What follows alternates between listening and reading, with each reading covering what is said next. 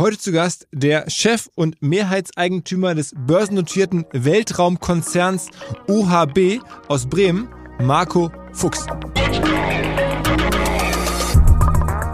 Die Raumfahrt ist geschaffen worden durch den Wettlauf der Amerikaner mit den Sowjets. Dadurch ist die Raumfahrt im Grunde entstanden. Es gab immer einen Hintergedanken, der hieß strategische Bedeutung einerseits sozusagen in der, in der Öffentlichkeit hinsichtlich Astronauten und wir fliegen alle schön zum Mond, aber natürlich auch hinsichtlich der Raketentechnologie, sozusagen Interkontinentalraketen, Missiles, militärische Bedeutung. Und das war dominant am Anfang. Das heißt, früher, vor Jahrzehnten, wurden die Raumfahrtprojekte von äh, sozusagen Agenturen, von Beamten entschieden, äh, also politisch entschieden. Und das ist jetzt nicht mehr so. Also Starlink basiert auf der Idee von, von Elon Musk zu sagen, da kann ich Geld mit verdienen. Weil die Kolleginnen und Kollegen von Instaffo, also der Jobplattform für den Tech- und Sales-Bereich, von der ich hier schon häufiger berichtet habe, mittlerweile bei uns doch groß engagiert sind hier im Podcast. Ihr hört immer wieder hoffentlich von Instaffo. Deswegen habe ich die Kollegen vor kurzem mal selber persönlich kennengelernt und war wirklich sehr angetan. Sie haben mir dazu erzählt, es gibt eine neue Finanzierungsrunde in die Firma. 10 Millionen werden da investiert. Das ganze Thema wird also immer relevanter. Daher nochmal hier mit Nachdruck der Hinweis. Wer Menschen sucht im Bereich Tech und Sales, denkt an Instaffo. Die haben da scheinbar wirklich eine neue magische Soße gefunden, wo sie über ihre Plattform ein automatisiertes Matchmaking zwischen Arbeitnehmer und Arbeitgeber ermöglichen und das ist im direkten Marktvergleich dreimal effektiver, was die Quote von Bewerbung zu Einstellung angeht. Hilft natürlich auch, dass sie bereits über 100.000 passende Talentprofile auf der Plattform haben und dass man sehr, sehr schnell ins Gespräch kommt. Innerhalb von 48 Stunden bewerben sich die ersten Talente bei den Arbeitgebern oder man kann sogar als Arbeitgeber einer vorselektierten Gruppe an Talenten aktiv eine Nachricht schicken oder sie zum Chatten einladen, um sich noch schneller kennenzulernen und zu prüfen, könnte das passen. Also nicht nur ich und die Geldgeber offensichtlich glauben an Instafo, sondern auch mittlerweile über 1800 Firmen, darunter O2, RTL, HelloFresh, MyPoster, viele, viele weitere. Instafo ist auf OMR Reviews bestbewertet 4,8 Sterne in der Kategorie Recruiting-Plattform. Firmen, die nun Instafo ausprobieren möchten, sehr gerne. Ihr spart außerdem 500 Euro auf die erste Besetzung, wenn ihr euch anmeldet über Instafo mit Doppel-F, instafo.com slash OMR. Zurück zum Podcast. Let's go! Go, go! Herzlich willkommen beim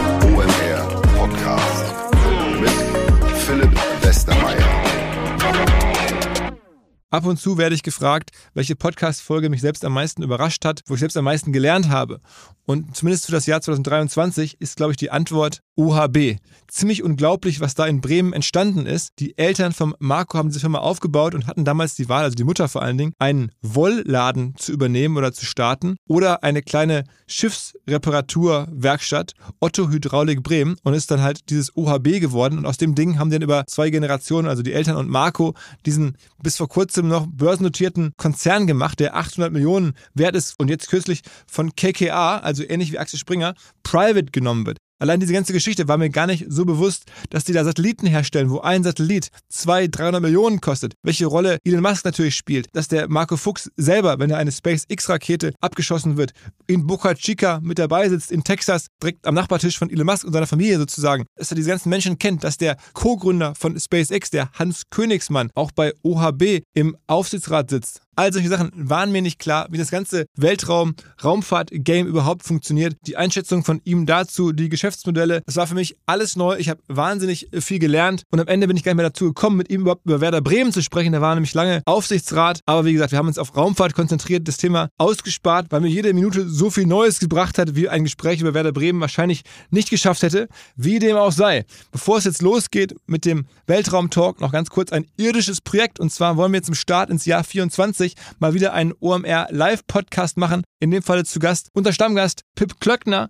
11. Januar ist der Abend, den wir dafür ausgeguckt haben und festgelegt haben. Und zwar im Schmidtchen-Theater auf dem Kiez. Es gibt ungefähr 200 Tickets, also gar kein so großer Raum. Also wer Bock hat, der OMR-Podcast live mit Pip am 11. Januar auf dem Kiez. Alle weiteren Infos in den Shownotes. Und jetzt aber rein ins Gespräch mit Marco Fuchs. Herzlich willkommen. Hallo Marco Fuchs. Ja, Dankeschön. Herzlich willkommen. Äh, ist, ähm, geht Ihnen das häufiger so, dass äh, Menschen überrascht sind, wenn sie hören, dass es hier einen Raumfahrtbetrieb in privater Hand in Bremen gibt, der auch irgendwie wirklich relevant ist? Ja, das ist schon komisch, weil wir natürlich schon seit vielen Jahren im Grunde äh, immer wachsen und auch börsennotiert sind und immer das Gefühl haben natürlich, dass äh, die ganze Welt nur aus Raumfahrt besteht. Und wenn man dann merkt, andere Leute sehen das anders, dann ist das komisch. Aber ist es ist dann auch ein bisschen Firmenkultur gewesen, sehr zurückhaltend zu sein, wenig öffentlich zu machen, so sich eher zurückzuhalten, weil mit der Geschichte, die wir gleich hören werden, die ist ja schon recht eindrucksvoll. Da hätte man ja doch deutlich mehr PR machen können. Ja, interessant. Äh, eigentlich haben wir äh, schon gedacht, dass wir auch gut PR, PR machen. Wir sind börsennotiert seit 22 Jahren. Wir sind im Grunde eigentlich äh, nach unserer äh, Wahrnehmung auch medienmäßig präsent. Aber es ist so, dass wir doch scheinbar in einer kleinen Nische nur uns bewegen. Allein die, die Gründerstory ist ja ziemlich verrückt. Und zwar, nach meinem Verständnis geht die so, dass ihre Mutter ähm, als sie aus dem Haus waren quasi als Kind sich gelangweilt hat und dann sich gefragt hat, was mache ich denn jetzt? Und dann die Wahl hatte, irgendwie so hier in äh, Bremen sich einen Wollladen äh, zu kaufen, jetzt bei einem Wollladen, also ne, so einem Betrieb für Wolle einzusteigen oder halt bei so einem äh, Unternehmen, das so Schiffsmotoren ähm, im weitesten Sinne äh, fertigt. Aber auch ein kleiner Betrieb irgendwie mit vier, fünf Leuten für so Schiffsmotoren. Und dann hat gesagt, Mensch, okay, dann nehme ich die Schiffe und dann begab es sich aber, dass ihr Vater, also ihr Ehemann, ähm, Raumfahrtingenieur war und dann haben die aus diesem Schiffsmotorenbetrieb das Unternehmen gebaut oder angefangen zu bauen, was es jetzt heute gibt. Genau, ja, es war so, es war Anfang der 80er Jahre, ich habe Abitur gemacht und bin dann zum Studium nach Berlin gegangen, Westberlin damals und äh, Jura. Jura, genau. Ähm, und meine Mutter war da so Anfang 40 und hatte da genau diese Frage, was mache ich jetzt? Also meine äh, ältere Schwester war auch schon äh, äh weggezogen und hatte dann so damals äh, äh, so den, da war so Stricken bei den äh, Hausfrauen, ein ganz großes Ding. Äh, da kamen so die ersten Shopping-Center. Auch das, also es gab äh, Anfang der 80er fingen so große Shopping-Center an und da war so, was sie so toll fand, war in diesem Shopping-Center bei uns in der Nähe, Roland Center hieß das, oder heißt das immer noch, ähm, da vielleicht einen Wollladen machen. Das war so eine Geschäftsidee. Geschäftsidee. Es ist dann natürlich nie wirklich dazu gekommen, weil dann zufällig sie diese äh, Familie Otto von OHB, heißt nämlich oder hieß mal Otto Hydraulik Bremen. Da gab es eine Familie Otto und die haben, wollten dann äh, in den Harz äh, äh, sozusagen in den Ruhestand gehen und die haben dann die Firma an meine Mutter verkauft. Irgend so ein ähm, sozusagen legendäres Gespräch, wo die gesagt haben, ach, wir haben keinen Nachfolger, unsere Tochter will das nicht. Und dann hat meine Mutter gesagt, wissen Sie was, dann kaufe ich Ihre Firma und dann mache ich das. Und dann fing sie an äh, und da ging es aber um Schiffsmotoren. Hydraulik. Es war eine Hydraulikwerkstatt, äh, ja, auch für Schiffe, aber es war im Grunde eine kleine Hydraulikwerkstatt. Da war auch eine Vertragswerkstatt, gibt heute gar nicht mehr so, für so Standheizungen in Autos. Da gibt's so, so hm, Vertragshändler für Webasto und Ebersbecher, so, das heißt so, so Standheizung für Auto, für ja, eine, eine Bastelbude. Aber mit fünf, sechs Leuten auch nur, ne? Fünf, sechs Leuten, Blue Color, also so gewerbliche ähm, Handwerker. Und für sie war das irgendwie ein neues Leben und äh, Ihr war es auch ja relativ egal, was sie macht. Sie hatte halt Angst davor, sozusagen, äh, nach, nachdem die Kinder groß waren, irgendwie äh, Langeweile zu haben. Und dann begab es sich zeitgleich, dass ihr Vater, der ähm, immer schon in der Raumfahrt tätig war, auch wirklich so ein Technologiefreak ist, äh, aus Südtirol gebürtig, ähm, aber immer schon aus dem deutschen äh, Technologieumfeld aktiv war, aber als Angestellter, dass der dann irgendwann sagte, okay, ähm, ich glaube, ich sehe in der Raumfahrttechnologie Lücken, ähm, die nicht sinnvoll gemacht werden, auch die man auch privatwirtschaftlich angehen könnte. Und dann haben sich ihr Vater und ihre Mutter dann zusammengetan und dann aus diesem OHB ähm, dann das heutige Ding gezimmert.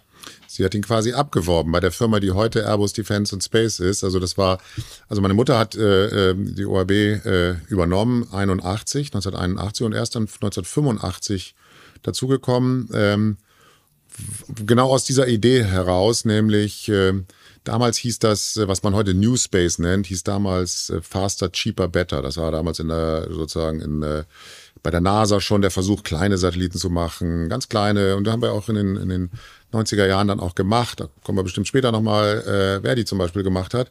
Ähm, und äh, haben dann so, so äh, versucht, aus dieser großen, im Grunde noch sehr von dieser Apollo-Erfahrung geprägten Raumfahrt rauszukommen und nützliche Raumfahrt zu machen. Und das muss man sich ja auch vergegenwärtigen. Die Raumfahrt war ja ursprünglich etwas, was nach außen ging, wo, wo es um Menschen ging, wo es sozusagen äh, letztendlich auch um, um, ja, um politische Symbolik ging. Und die nützliche Raumfahrt, also zur Erde runter zu gucken, äh, am Boden dann äh, Kommunikation, Navigation, Erdbeobachtung zu machen, Das stand ja anfangs gar nicht so im Mittelpunkt. Das kam dann halt auch da in den 80er Jahren schon und ist ja jetzt auch immer noch der Trend. Und wenn man heute so auf die Raumfahrt schaut und immer denkt, das ist alles nagelneu und äh, New Space haben wir gerade irgendwie neu erfunden, das gab es da auch schon. Und er fing dann 85 an und dann haben die angefangen, eine kleine Raumfahrtfirma aus dieser OHB zu machen. Aber die Technologie war dafür nicht irgendwie hilfreich. Das haben die alles, also, oder war das irgendwie, die Hydraulik, hat das irgendeine Verwendung gehabt? Nö, das war einfach eine Plattform so. Äh, also es war natürlich eine Firma, die ähm, auch Elektrik gemacht hat, ähm, die auch eine mechanische Werkstatt hatte, wo man da die ersten Satelliten zusammengeschraubt hatte, also Startup-mäßig. Das war so eine, ja, so eine Garage im, im Gewerbegebiet äh, im Hafen, äh, im Hafengebiet, äh, Himmelinger Hafen. Und äh, es hat auch ein paar Jahre gedauert. Aber das war halt mal ein Anfang. Und dann, äh, was war dann so der erste größere Durchbruch? Na, das waren am Anfang kleinere ähm, Projekte in der Raumfahrt, äh, wo wir das erste Mal quasi ähm, eigene Ideen gemacht haben, war im Bereich der äh, Mikrogravitation. Also es ging da ja häufig auch um, um sozusagen astronautische Raumfahrt und die astronautische Raumfahrt damals Space Lab hieß es und dann wurde daraus langsam die internationale Raumstation. Da ging es immer auch um Experimente unter Schwerelosigkeit.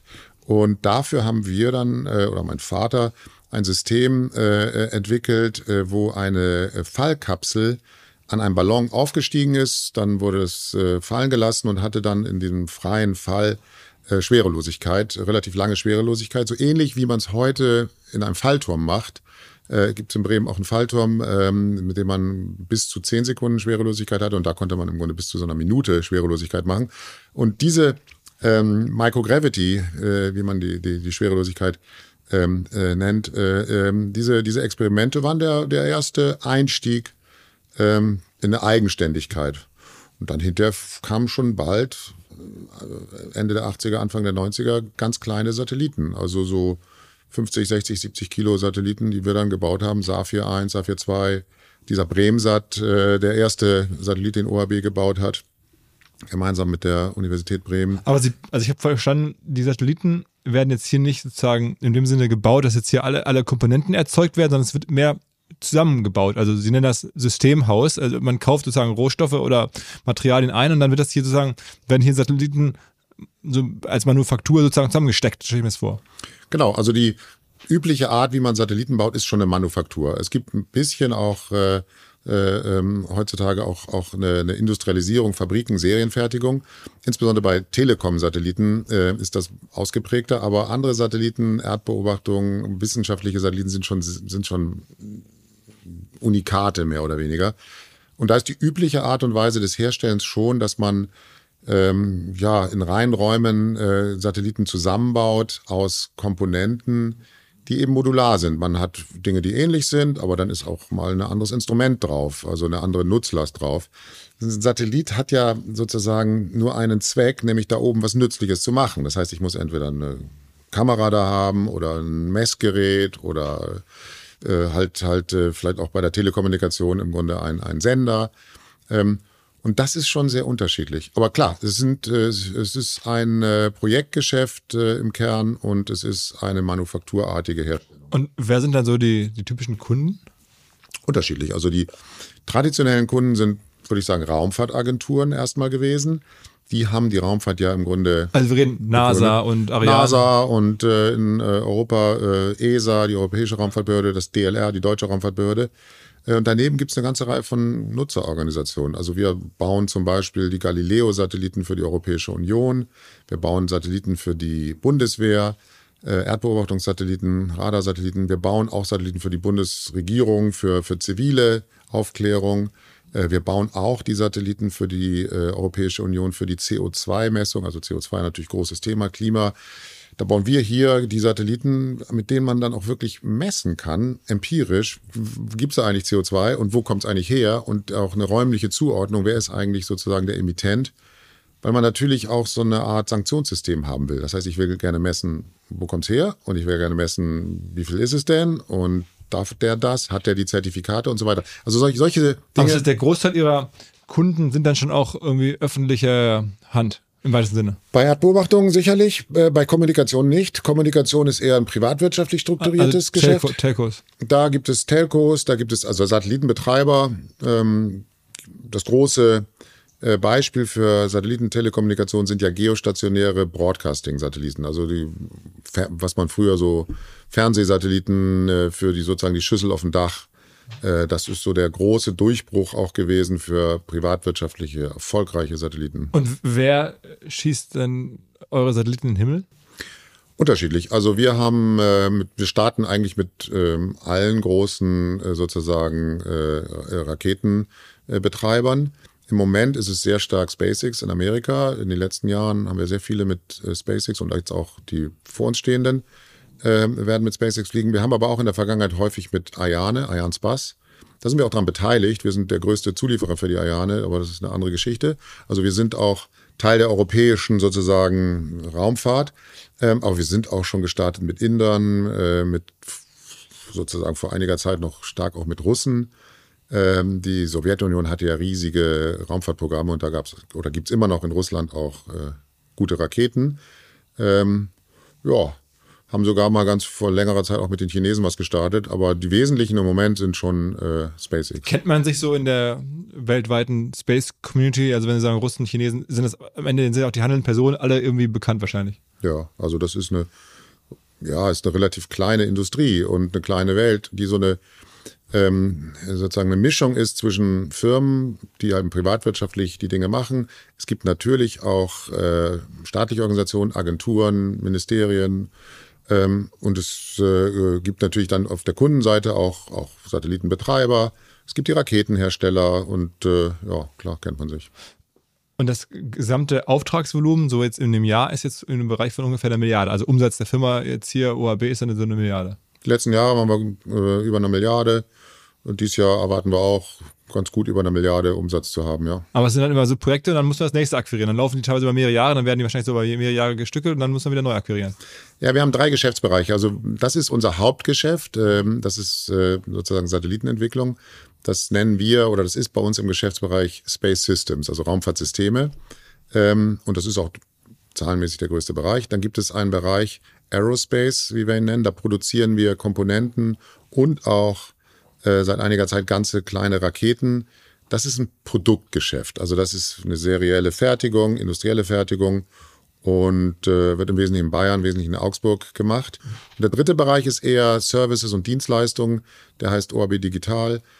Da gibt's auch ja, eine ganze eine Vielzahl von, von, von Unternehmen, mit denen wir tätig sind, die eben Betrieb machen, die die Bodenanlagen machen und die auch sozusagen, was man so Downstream nennt, also die Nützlichkeit von, von Weltraum am Boden. Also Dienstleistungsgeschäft, okay. okay. Genau.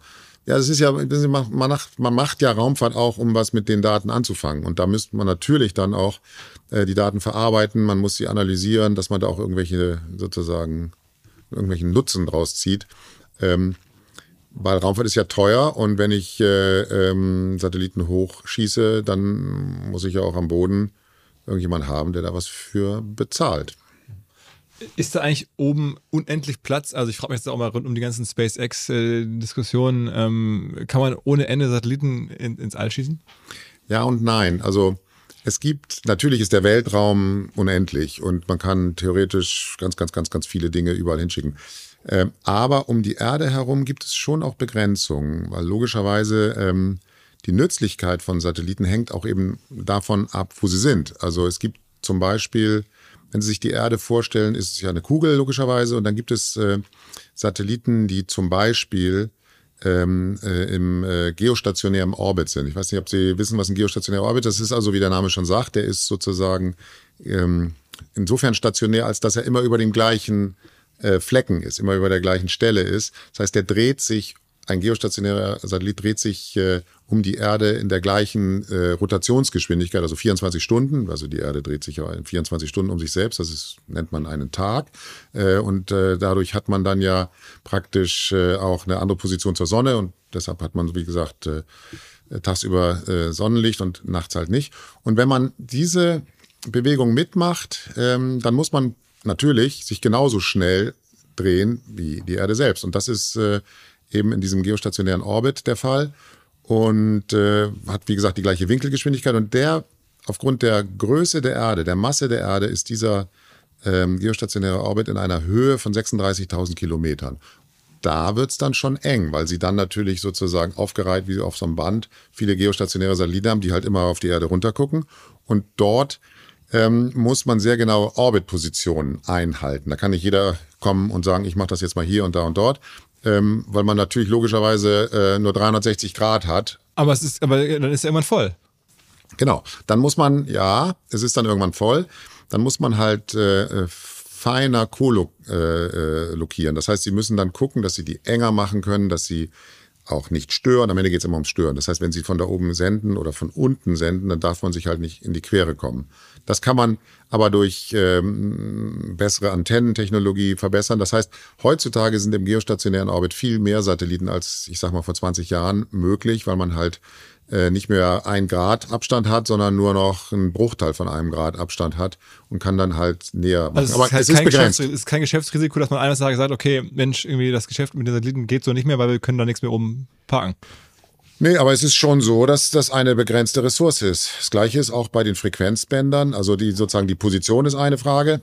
Ähm, die andere Frage ist schon auch die ähm, Sendefrequenzen, dass ich auch äh, natürlich mehr äh, nicht in die Quere kommen darf und alle senden auf dem gleichen Kanal. Wer entscheidet denn, was da oben, also wer da das Recht hat, was zu parken, wer nicht? Also bei den Frequenzen macht das eine Unterorganisation äh, der Vereinten Nationen, die heißt ITU, International Telecom äh, äh, Union, die koordiniert Frequenzen. Äh, man muss da auch angeben, wo man Orbitalpositionen hat und das wird über die jeweils nationalen Behörden dann sozusagen eingereicht und gefeilt und da kriegt man dann irgendwann oder auch nicht Frequenzen. Da geht es um Seniorität. Also wer früh äh, anfragt, kriegt die halt und hat die halt, das sind so eine Art Claims oder das sind so quasi territoriale äh, Rechte. Aber man, wenn ich es lesen kann, so SpaceX, die äh, lassen da jetzt ja irgendwie die, gefühlt jeden Tag hunderte von Satelliten raus.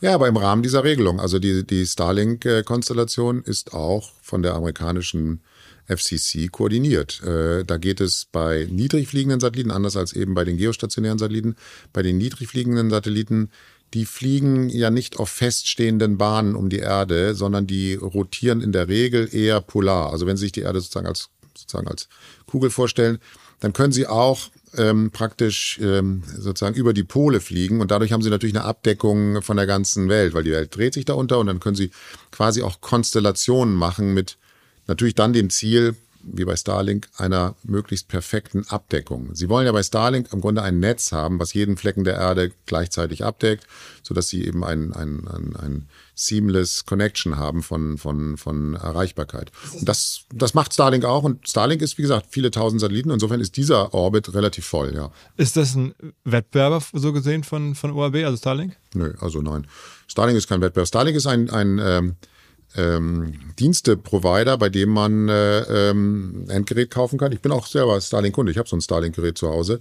Da kaufen Sie so ein Gerät und dann können Sie im Grunde völlig unabhängig von allen Netzen sozusagen surfen. funken. Ja, surfen. Also das ist natürlich hier bei uns nicht so nicht so relevant, weil Sie ja hier auch andere Abdeckungen haben. Also wenn Sie ein, ein Cellular-Netzwerk haben, können Sie es theoretisch auch anders machen.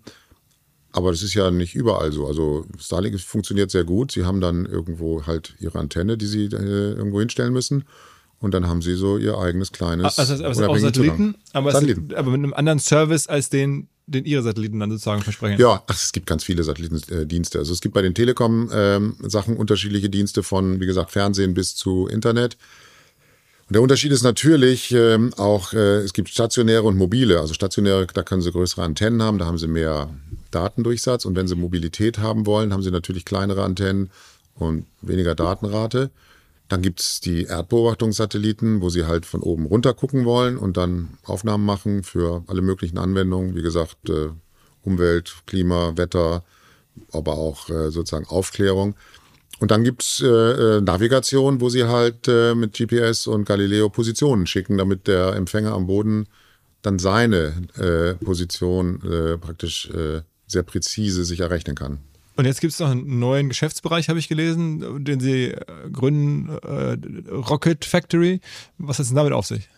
Ja, wie der Name schon sagt, wir bauen da kleine Raketen. Also das ist eine, seit ein paar Jahren sind wir auch ein Hersteller von äh, Raketen oder wir haben eine Beteiligung an der Firma Rocket Factory in Augsburg auch sitzen die, wo wir ähm, glauben, dass man Raketen sehr, sehr preisgünstig herstellen kann, wo wir glauben, dass diese Industrialisierung äh, ganz andere sozusagen Kosten-Nutzen-Möglichkeiten eröffnet. Und da geht es letztendlich um die äh, Entwicklung auch, auch in Europa von kleinen Raketen. Also aber auch dann mit dem Ziel, Satelliten abzusetzen. Mhm. Genau. Dann auch schon irgendwo ein Wettbewerber zu SpaceX? Ja, aber Kleinkram. Also ja, irgendwie, ja, ich glaube nicht, dass die uns, dass die die Rocket Factory als Wettbewerber sehen. Also nee, die SpaceX baut große Raketen. SpaceX hat ja anfangs auch mit der Falcon 1 eine kleine Rakete in dieser in dieser Klasse gebaut und hat dann aber entschieden, dass sie die einstellen und ist dann zur Falcon 9 gegangen. Also die Falcon 9 heißt deshalb 9, weil sie neun Triebwerke in der ersten Stufe hatte und die äh, Falcon 1 hatte eins. Ja, und dann gibt's die Falcon Heavy. Da hat man im Grunde drei Erststufen zusammengeschraubt. Äh, und jetzt gibt's äh, das äh, Starship. Und das ist natürlich nochmal eine ganz andere Liga. Also, ich meine, es gibt ja ohnehin ganz lustige Anekdoten, wenn man das Elon Musk-Buch, von dem ich hier schon häufiger erzählt habe, von Walter Isaacson liest.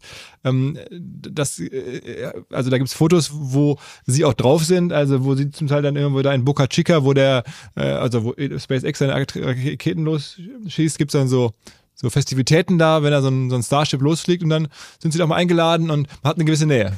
Ja, das war der erste Start. Also äh, der erste Start von Starship war im April und da war ich mehr oder weniger zufällig oder weil ich halt äh, SpaceX schon lange bin, weil ich Kunde bin, genau, weil wir Kunde sind und auch häufig Starts mit denen haben und die Firma schon, schon lange verbunden sind mit, mit äh, SpaceX.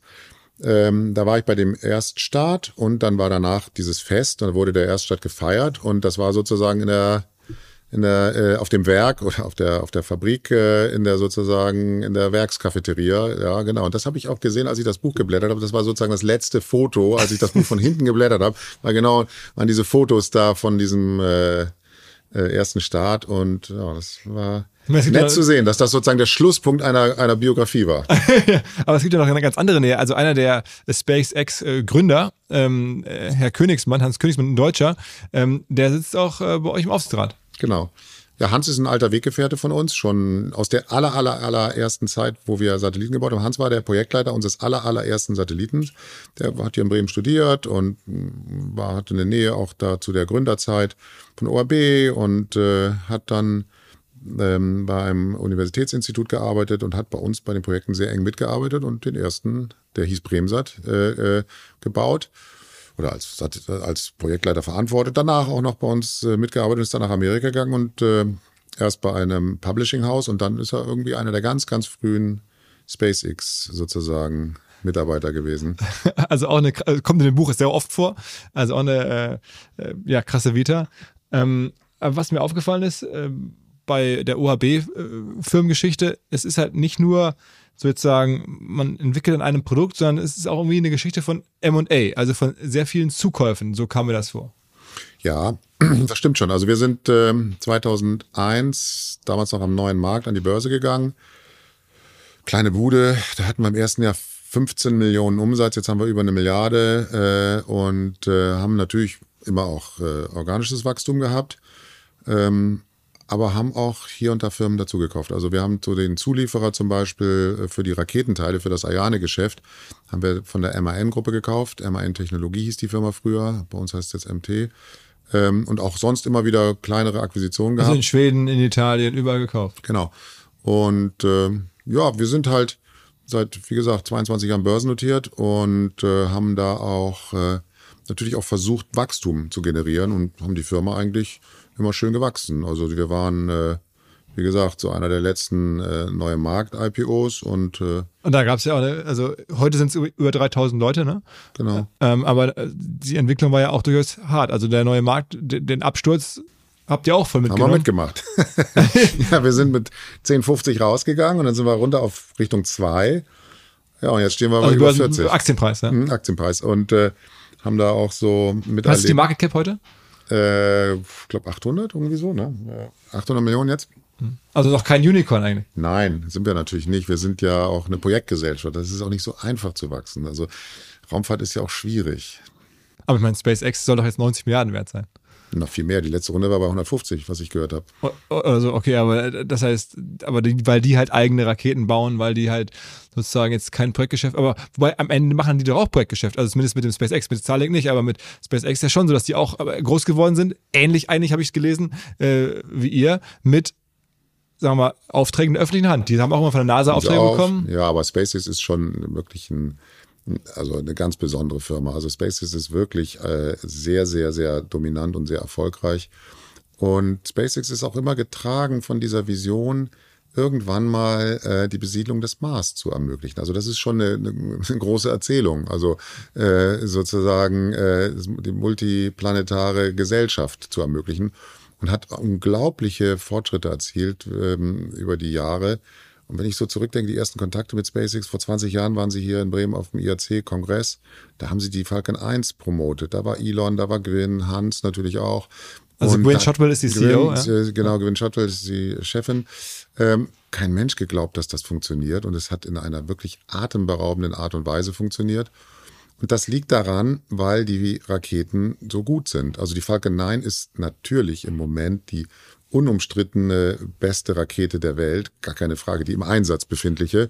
Ähm, startet auch irgendwie annähernd 100 Mal dieses Jahr, nächstes Jahr noch mehr und die anderen Raketen ist alles Kleinkram dagegen. Also für, für, für Laien, es geht da um, immer um die Triebwerke, habe ich gelernt und die haben auch, die bauen die besten Triebwerke auch. Ne? Ja, also Falcon 9 hat ein sogenanntes Merlin-Triebwerk, das ist wirklich sehr leistungsstark, sehr gut. Die neue Rakete Starship hat auch äh, wirklich offenbar sehr gut funktionierende Raketen Raptor, äh, Triebwerke Raptor und äh, Falcon 9 hat auch ähm, etwas geschafft, was vorher keiner so richtig geglaubt hat, dass das zuverlässig funktioniert. Das ist die Wiederverwendbarkeit. Das heißt, sie haben ja bei Raketen früher immer so gedacht, dass die, nach den Raketen kommen sozusagen die Space Shuttles, also diese Raumschiffe. Das hat man ja in Amerika auch ähm, ja, 30 Jahre lang gehabt, das Shuttle-Programm.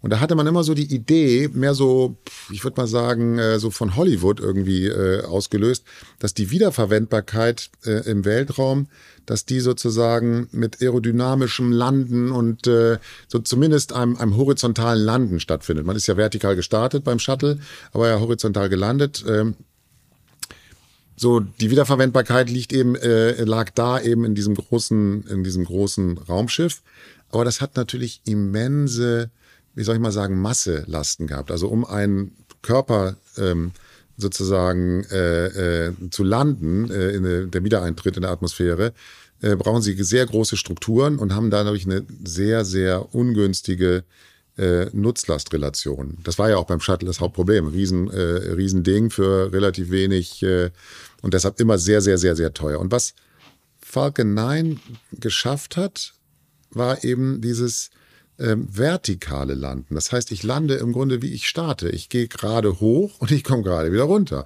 Das heißt, die Steuerung äh, äh, der Triebwerke, die Steuerung des, des, des, der ersten Stufe ist so präzise möglich, dass ich mit dem verbleibenden Treibstoff einfach vertikal wieder lande und genau da wieder lande, wo ich gestartet bin. Das haben bestimmt die allermeisten schon gesehen. Das ist wirklich beeindruckend. Also man fliegt los und nach ein paar Minuten kommt die erste Stufe wieder zurück und landet einfach. Und dann wird sie einmal geputzt und dann fliegt sie wieder. Ich, wir haben gerade, oder im letzten Jahr hatten wir einen Start da in, in, in Florida. Die haben die nicht mal mehr angestrichen. Die haben die kaum geputzt. Die haben einfach aufgetankt.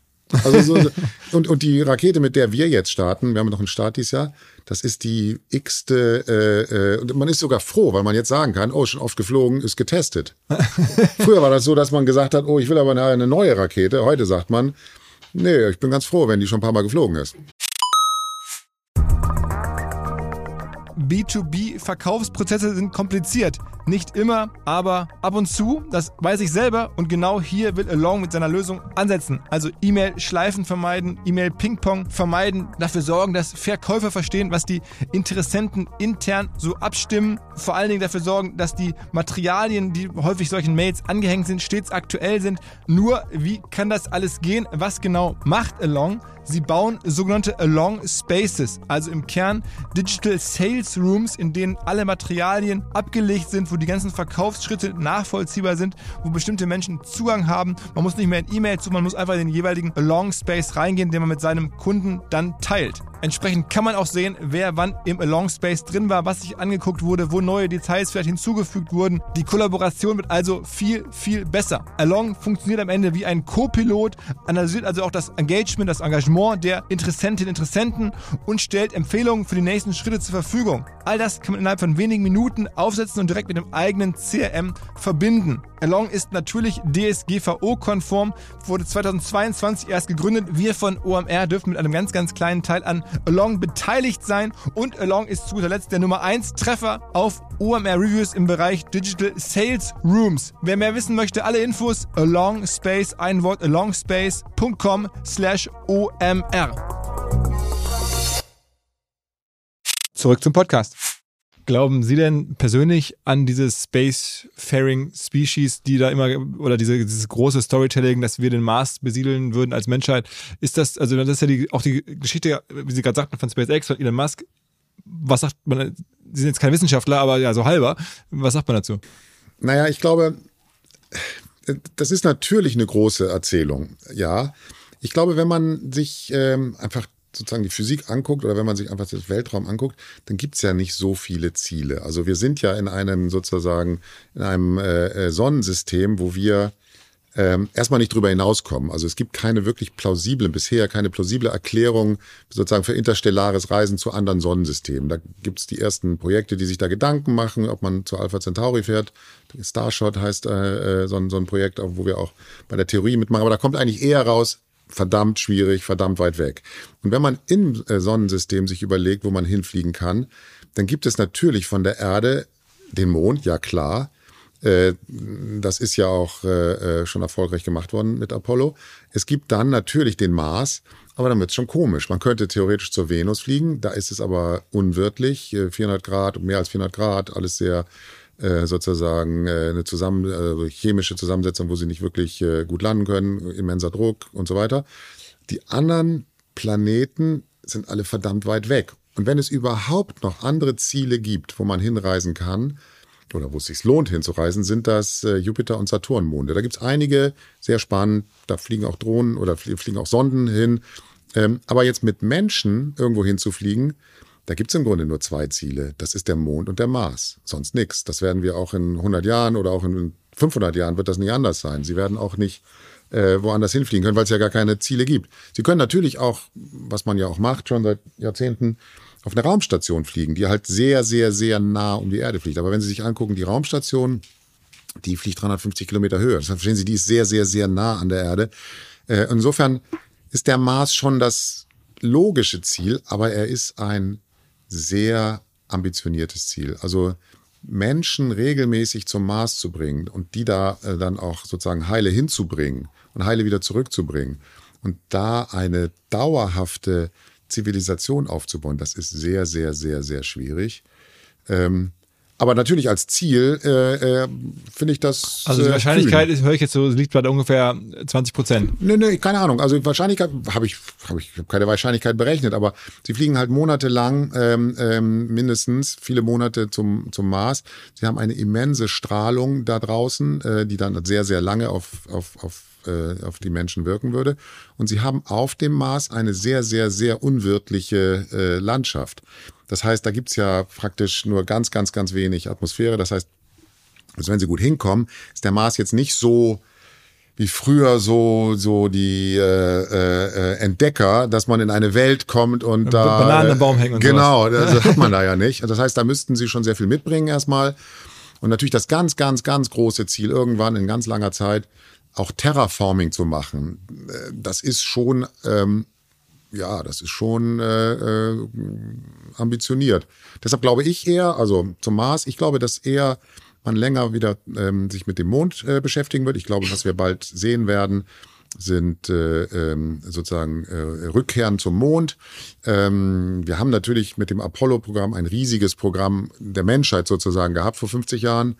Aber eben äh, der letzte Apollo-Flug, äh, äh Apollo 17, war eben äh, 1972. Und seitdem ist kein Mensch mehr zum Mond geflogen. Und äh, alleine das wieder zu machen, alleine das zu machen, was Apollo vor über 50 Jahren gemacht hat, ist eine immense Herausforderung. Wann, wann ist äh, SpaceX da wohl dabei? Na, jetzt mit dem Starship hat man äh, erstmals ein Vehikel, äh, wenn das jetzt äh, dann auch sozusagen richtig in Betrieb geht. Es gab ja bisher zwei Teststarts. Also da die ja beide, also was man lesen kann zumindest, waren die noch nicht erfolgreich. Aber sie sagen doch. Doch, doch, die waren sehr erfolgreich. Also die waren nicht, äh, also wie das bei Tests so ist. Also Tests sind ja Tests. Äh, äh, also die, die haben natürlich nicht das gemacht, was Starship äh, sozusagen äh, äh, sozusagen als ultimatives Ziel hat. Aber ich glaube schon, dass die Staats, äh, also ich, ich weiß, dass SpaceX, dass Gwynne Shotwell, Elon Musk sehr zufrieden sind mit dem Erreichten bei beiden Staats. Ähm, weil man eben schon belegt hat, dass dieses Vehikel fliegt. Und was man jetzt gerade bei dem Start äh, vor ein paar Tagen oder äh, letzte Woche gesehen hat, ist, dass diese immens große erste Stufe, die ist äh, Super Heavy, die hat funktioniert. Die Stufentrennung hat funktioniert. Ja, na klar, danach ist es kaputt gegangen, stimmt alles. Ähm, aber auch das Starship hat erstmal funktioniert. Das heißt, man ist schon weitergekommen als beim ersten Start. Und jetzt wird es weitergehen. Also keine, keine Ahnung, wie viel Starts man braucht, bis das alles richtig rund läuft. Aber man muss sich auch die Dimensionen angucken. Diese Rakete, die Starship, wo beides wiederverwendbar ist. Also sozusagen die Super Heavy kommt zurück, so wie das auch bei Falcon 9 ist. Also die, die erste Stufe. Ähm, und das, der obere Teil kommt auch zurück, so wie früher mal das, das Shuttle, sage ich mal.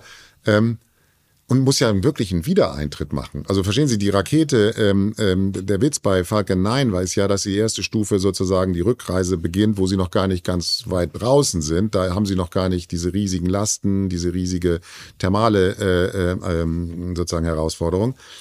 Aber der obere Teil, Starship, kommt zurück, ganz normal, und muss dann wirklich einen, einen Wiedereintritt machen. Ähm, und insofern ist die Ambition dieses Projektes, ähm, einfach immens. Also das ist ein riesiger Schritt von äh, über allem, was man hat. Das kann man nicht vergleichen mit bisherigen Raketen. Das ist vielleicht so von der Größe nicht so viel größer als eine Saturn V Rakete. Also das war ja die Rakete in den 60er Jahren, 60er, 70er Jahren, die dem äh, Apollo-Programm sozusagen zugrunde lag. Aber ich glaube, dass man unglaublich viel erreicht hat mit den beiden äh, Starts. Und ich bin jetzt nach den beiden Starts auch sicher, dass das ein Erfolg wird. Ist das eigentlich bei euch auch so, dass ihr dieses, also ich habe verstanden, ich bin ja wirklich live in der ganzen Thematik, aber dass irgendwie einer der Durchbrüche bei SpaceX war oder der Ansatz war halt, nicht mehr hinzugehen und so Cost Plus anzubieten, die Aufträge und sozusagen so ein bisschen irgendwie wie die NASA zu sagen, wir wollen jetzt irgendwie, das und das kostet das und wir wollen daran irgendwie 10% verdienen äh, und da muss das irgendwie, da muss irgendwie der, die Regierung das freizeichnen so ungefähr. Ähm, sondern dass die gesagt haben, okay, ähm, wir machen mal einen Preis und wir sagen gar nicht, was es kostet, wir versuchen einfach darunter zu legen und im Zweifel auch brutal darunter zu legen, wenn man das einfach sehr günstig herstellen kann, die Sachen. Euer Anders habe ich jetzt gedacht, ist doch auch so eigentlich. Ihr, ihr, sagen wir mal, bekommt dann da, kann man ja nachlesen auf eurer Webseite, teilweise Aufträge von, von, von, von Regierungen über hunderte von Millionen. Ähm, und man kennt man die Margen, also müsste die Marge offenlegen? Naja, man kennt die Margen schon, wenn man also die OAB-Geschäftsberichte und Quartalsberichte guckt, ja. dann schon, was wir verlieren oder was wir halt nicht verdienen.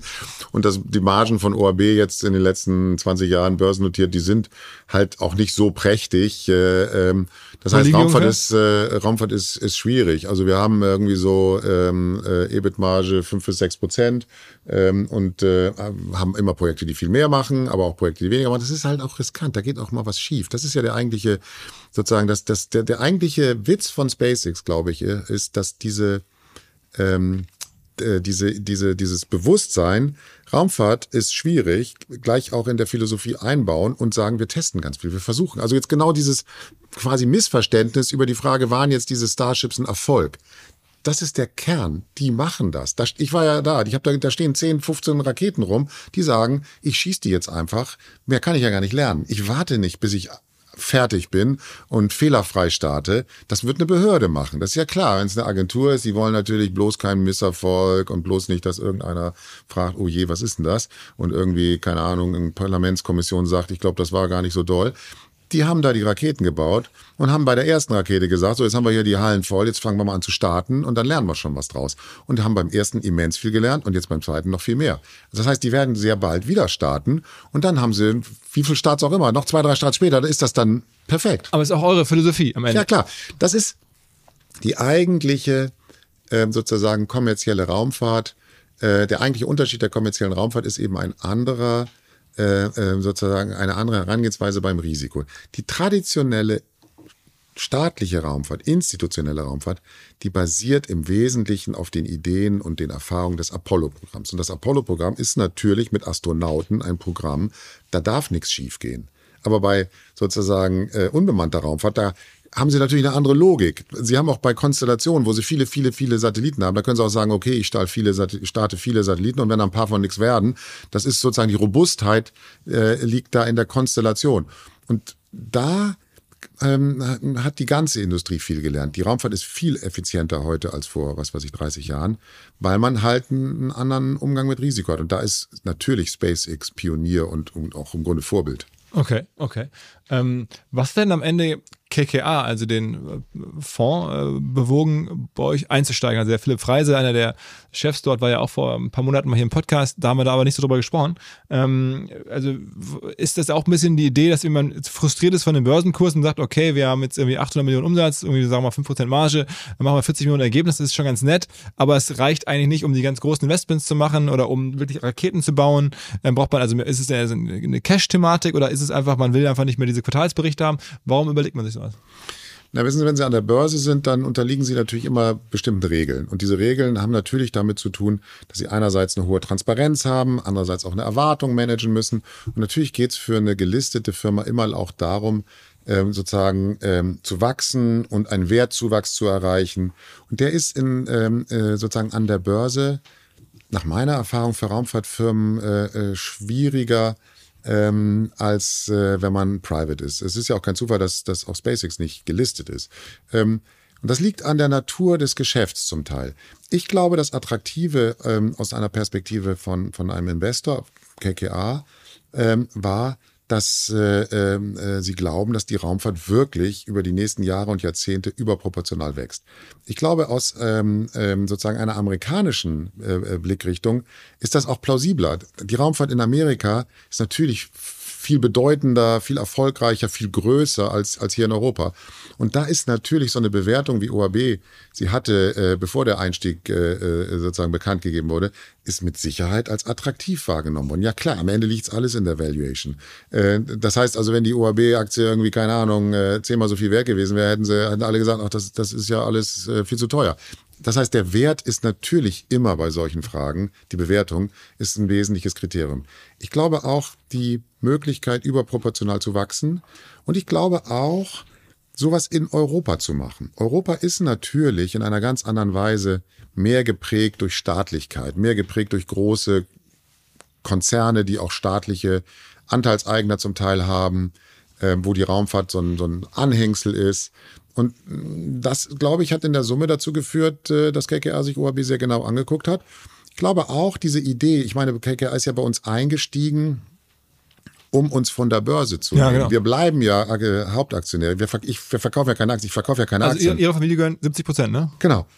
Und übrigens seit dem IPO. Also wir haben vor 22,5 Jahren IPO gemacht. Da waren wir eine kleine äh, äh, sozusagen äh, Mickey Maus Firma am neuen Markt und da hatten wir auch schon 70 Prozent. Das heißt, wir sind über die 22 Jahre nie verwässert. Das heißt, wir haben das ganze Wachstum von 15 Millionen Umsatz im ersten Börsenjahr zu jetzt 1,1, 1,2 Milliarden haben wir nie durch Kapitalerhöhung und Verwässerung gemacht.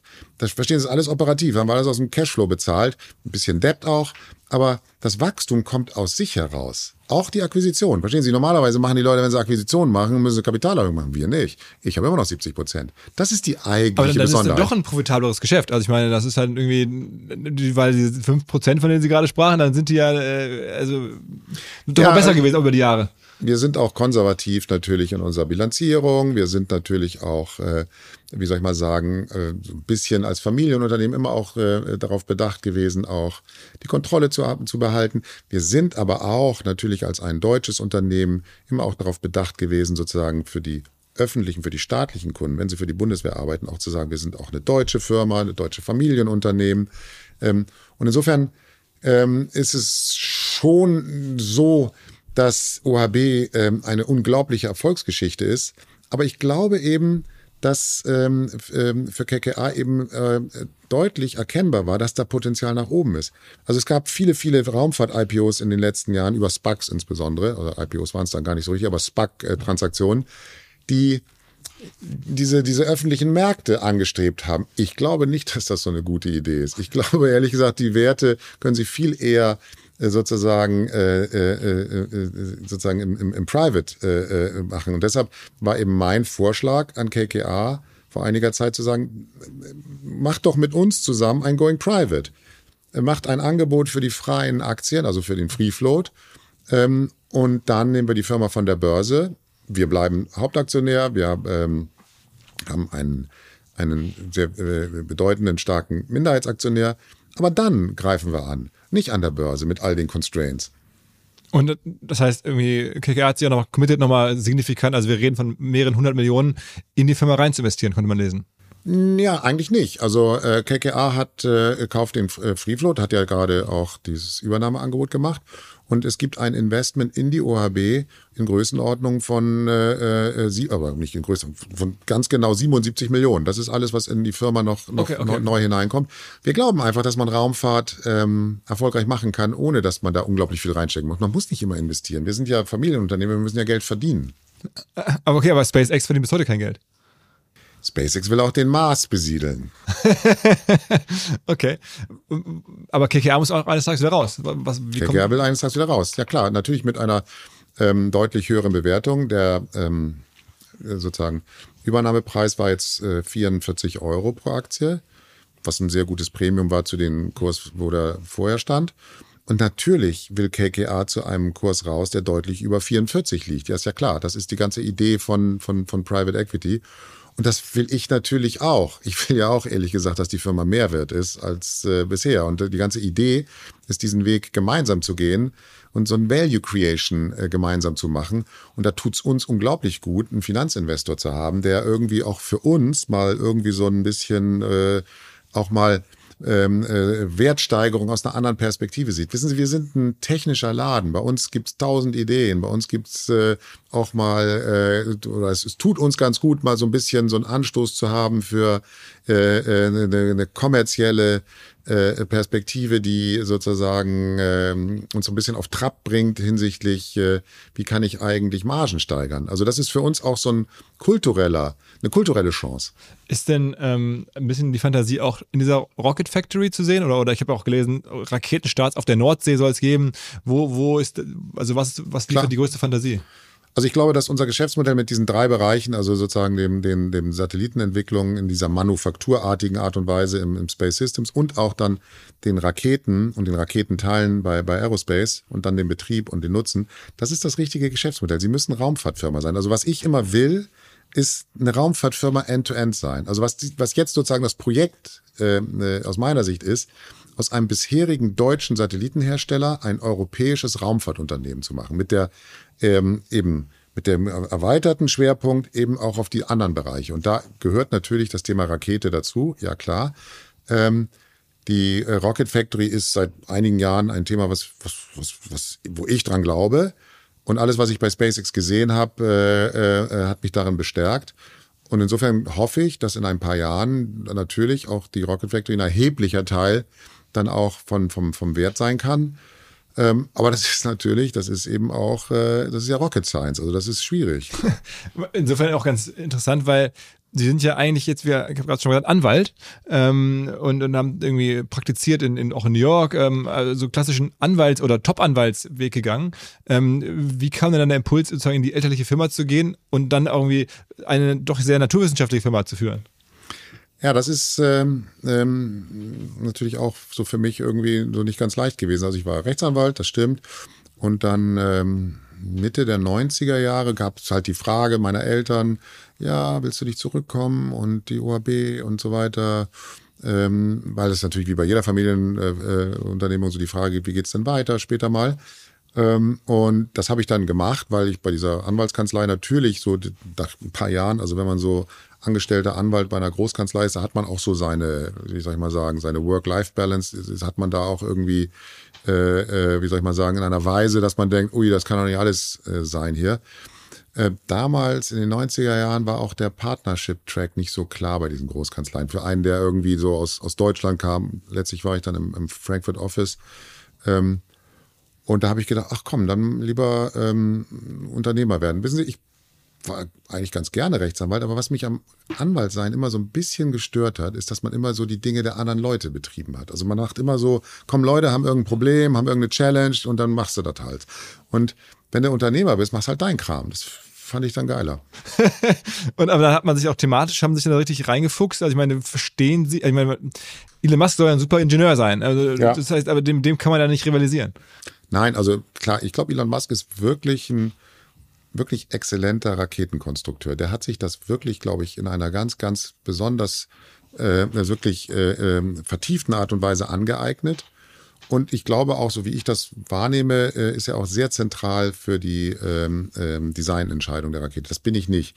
Ich bin natürlich, wenn Sie hier bei ORB so auch nach, keine Ahnung, 28 Jahren die Leute fragen, denken die immer noch, ich bin Anwalt und verstehe kein Wort. Wenn ich so in Meetings gehe, dann kriege ich manchmal auch so, so ein, so ein wie soll ich mal sagen, so ein Text, so nach dem Motto, ja, Herr Fuchs, das können Sie jetzt nicht verstehen, das ist jetzt irgendwie alles viel zu schwierig für Sie. äh, äh, aber natürlich, so über die Jahre und Jahrzehnte habe ich schon ein ganz gutes technisches äh, äh, Gefühl. Und wie immer, wenn man in einer Akademikerfirma ähm, äh, ist, die so eine homogene Kultur hat, also bei uns eben technisch, äh, ingenieursmäßig, Physiker, Ingenieure, dann ist es ganz gut, wenn da auch mal einer ähm, oben dabei ist, der da anders drauf guckt. Also ich habe das ähm, immer auch als äh, für die Firma ganz nützlich empfunden, dass ich nicht äh, auch nur diese, diese technische Perspektive habe. Ich interessiere mich für Technik, immer interessiert. Ich verstehe das auch mittlerweile ganz gut. Aber ich versuche natürlich auch immer so eine gewisse Challenge zu machen und versuche mir dann die Dinge erklären zu lassen und so weiter und so weiter.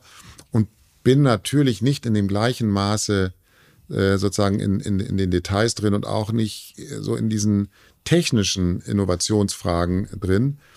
Aber bisher hat es eigentlich der ORB ganz gut getan. Im Vorstand gibt es generell, habe ich geguckt, von den Lebensläufen her gar nicht so viele Personen, wo ich dachte, ah, das ist jetzt hier der, der Rocket Scientist. Das schien mir jetzt eher, da war eine, also, hm, das waren eher, sagen wir mal, BWL, auch ein Anwalt, glaube ich, noch dabei. Also so jetzt Leute, die jetzt nicht im Verdacht stehen, jetzt gerade Raketen zu bauen. Ja, ist eine Mischung. Es gibt auch Techniker, aber es ist ja in der in dem Holding-Vorstand. Also die die ähm, Grundstruktur ist ja, dass es eine eine äh, sozusagen eine OHB SE gibt als Holding. Da, da ist das so. Das ist die börsennotierte Firma. Darunter gibt's aber die ganz bedeutenden operativen Firmen und in den Vorständen ist das schon so, dass die äh, sehr stark auch Technik geprägt sind. Ob das die OHB System äh, ist, äh, die die Satelliten baut oder auch die, die MT Aerospace oder auch natürlich die, die Rocket Factory. Das sind äh, schon, schon Techniker. Aber klar ist da eine Mischung entstanden und äh, klar ist es so, dass man dieses sozusagen dieses, dieses technische Feld Raumfahrt auch zu einem Geschäft machen muss. Das ist ja das eigentliche Problem. Man sind auch am Ende ja ein Dealmaker. Ich meine, sie haben eine sehr gute Übernahmen gemacht, was man so jetzt lesen konnte. Und jetzt auch so ein KKA-Deal, da ist dann schon so. Ähm, sie hatten das spannend gefunden, haben Sie aktiv dann zum Telefon gegriffen, Mensch, jetzt rufe ich mal den Philipp Freiser so an. Nee, wir kannten uns schon, äh, ähm, ich, ich, kannte äh, äh, Partner bei KKA über die Jahre schon. Das war einfach ein längerer Gesprächskontakt. Und das hat mir dann auch äh, halt einfach äh, das Vertrauen gegeben, das dann auch exklusiv zu machen. Die Besonderheit ist ja, dass wir eine Transaktion gemacht haben, wo wir gar nicht irgendwie irgendwie äh, äh, sozusagen Beauty Contest gemacht haben. Wir hatten eine Beziehung mit KKA aufgebaut, wo wir gesagt haben, das hätten wir gerne, das würden wir gerne machen. Oder ich habe das gesagt, sowas könnte ich mir vorstellen, das finde ich toll. Und KKA hat gesagt, ja, finden wir auch toll, machen wir. Und ja, und das Interessante ist, dass es für KKA auch, anders als man so denkt, auch spannend ist, so Minderheitsbeteiligung zu machen. Das ist ja in manchen Märkten auf der Welt, ähm, ist das ja ein wichtiger Punkt. Also wenn Sie in Asien und Europa sind, da können Sie ja nicht immer sagen, ich verkaufe, ich kaufe jetzt den ganzen Laden. Kriegen Sie ja gar nicht. So ein Laden wie uns, der für die, für, für die Bundeswehr arbeitet, da können Sie nicht einfach sagen, ich übernehme das jetzt einfach alles. Und insbesondere bei Familien. Sie kriegen ja bei Familienunternehmern nicht immer eine Situation hin, dass der, äh, dass die Leute sagen, ich verkaufe jetzt ja alles. Das heißt, sozusagen Minderheitspartner mit einem, mit einer äh, Familie ähm, als Wachstumstreiber, das ist eine vielversprechende Konstruktion, glaube ich. Wie, wie blicken Sie auf so die, sagen wir, komplett neuen Startups, von denen man lesen kann, also ESA Aerospace in Deutschland zum Beispiel, sind das am Ende, Wettbewerb macht sowas auch Sinn, da fließt jetzt ja auch eine Menge Geld rein klar. Also ich habe die äh, vor einiger Zeit, vor einigen Wochen besichtigt, war sehr beeindruckt. Also die sind äh, in ähm, Ottobrunn in München, bei München, die Fabrik gesehen und wir haben uns gegenseitig, man kennt sich natürlich und ich, ich bewundere auch, was sie da machen. Also das ist eine, eine unglaublich erfolgreiche äh, Startup-Unternehmung, die ähm, mit ganz junges Team äh, eine, eine, aus meiner Sicht wirklich exzellente Firma aufgebaut haben und auch kleine Raketen. Klar sind wir da Wettbewerber. Die sind natürlich Wettbewerber von unserer Rocket Factory. Und wie das so ist im sportlichen Wettbewerb. Aber das gibt's ja in vielen Branchen. Wenn irgendwo ein Boom da ist, gibt's halt mehrere Firmen, die das machen. Verstehen Sie, das, das gibt's ja ähm, überall. Es, äh, es, gab, es gibt auch mehr Internetfirmen, es gibt mehr was, Firmen in jedem Bereich, der wächst. Insofern haben wir ein freundschaftliches Verhältnis und wir profitieren auch voneinander. Diese ganze Idee, kleine Raketen zu machen, die wird natürlich erfolgreicher, wenn es mehr machen. Also wenn man einfach nur sagt, so wir sind die Einzigen, die kleine Raketen machen, sagt jeder, aber ich habe gehört, SpaceX hatte die kleine Rakete eingestellt. Also die SpaceX hat irgendwann mal gesagt, das bringt doch nichts. So, und wenn dann ein paar mehr Leute sagen, wie ISA und RFA und andere sagen, doch, wir glauben, dass da eine Nische ist und jetzt, äh, was weiß ich, paar Jahre später oder äh, äh, glauben schon dran, dann ist das auch nützlich. Also insofern bin ich bei denen sicher, dass die auf einem guten Weg sind. Die haben aus meiner Sicht, wie gesagt, äh, ähm, ein Produkt, was ganz ähnlich äh, ähm, die Analyse des Marktes äh, hat wie bei uns. Also das sind, wenn Sie die Raketen nebeneinander stellen, die sind schon irgendwie, spielen schon in der gleichen Liga. Und ich wünsche denen alles Gute, klar. Aber am Ende braucht man kein Monopol mehr zu gewinnen, weil es gibt in Zukunft noch genügend Sachen, die ins All geschossen werden müssen. Sozusagen. Ja klar, das ist die Grundhypothese. Die Grundhypothese ist, das sind offene Märkte, pluralistische Märkte ähm, und das, was früher mal so war, da gibt's dann einen äh, sozusagen Monopolisten, das ist vorbei, das ist alles vorbei. Äh, das ist auch der Vorteil in Amerika. Amerika hat deshalb erfolgreiche Raumfahrtindustrien äh, und auch Raumfahrtmärkte, weil erstens der Staat viel mehr ausgibt und zweitens äh, die Industrie viel breiter aufgestellt ist und uns viel mehr Wettbewerb gibt. Mhm. Wie, wie blicken Sie auf das Raumfahrtprogramm von, von Jeff Bezos, also Blue Origin? Das ist ja auch irgendwie da, aber hat das Gefühl, es ist nicht ganz so erfolgreich wie Elon Musk. Was treibt den an? Ich glaube, ihn treibt schon was ganz Ähnliches an. Also ich glaube schon, dass auch bei Jeff Bezos im Mittelpunkt steht äh, diese Erkenntnis, dass der Weltraum äh, zu einem Wirtschaftsraum wird. Also sozusagen die, die sozusagen Space Economy, dass das ein großer Punkt ist. Ich glaube, was bei Jeff Bezos noch einen größeren Punkt hat, äh, sind die ähm, Telekom-Satelliten, die Kuiper-Konstellation. Das ist da klar, das Geschäftsmodell oder die Erfahrung, die man von Amazon hat, die legt ja nahe, jedenfalls so für mich als Amateur am, am Spielfeld ran, dass wenn man dann auch noch ein proprietäres Netzwerk hat, das heißt, wenn man Satelliten hat und sozusagen dieses ganze globale ähm, ähm, Internetportal äh, ähm, oder die Plattform von Amazon hat, dass es dann auch noch einen Wert gibt in der Generierung von, von, von, von Wissen und von Erkenntnis, wenn ich dann auch noch das Netz kontrolliere. Das heißt, es ist mir für mich völlig plausibel zu sagen, äh, ich will ein globales Netz, äh, wo meine Daten auf meinen Satelliten sind. Ähm, und ich glaube auch die anderen Aktivitäten mit den Raketen, Klar, äh, also Blue Origin äh, ist, ist aus meiner Sicht eine sehr beeindruckende Firma. Ich, klar, man, man, die sind nicht so ähm, dominant wie SpaceX. Die Rakete, die große Weltraumrakete ist noch nicht geflogen, aber ich bin sicher, dass das bald passieren wird. Kleiner Hinweis für die neuen Ziele. Und zwar Pipedrive kennen wir bei OMR auch sehr gut. Das CRM-System insbesondere für die Förderung des Wachstums kleinerer Firmen. Pipedrive ermöglicht es ganz einfach den Überblick zu behalten über Vertriebsaktivitäten, Gespräche, Abschlüsse. Man verpasst keine Nachfassaktion. Pipedrive ist vor allen Dingen einfach zu bedienen, vollständig anpassbar auf die jeweilige Firma, auf die jeweiligen Teams und erstellt sehr hübsche visuelle Berichte. Darüber hinaus gibt es zahlreiche smarte Automatisierungen. Also geht zu pipedrive.com www.ecom, um dort eine kostenlose 14-tägige Testversion zu starten.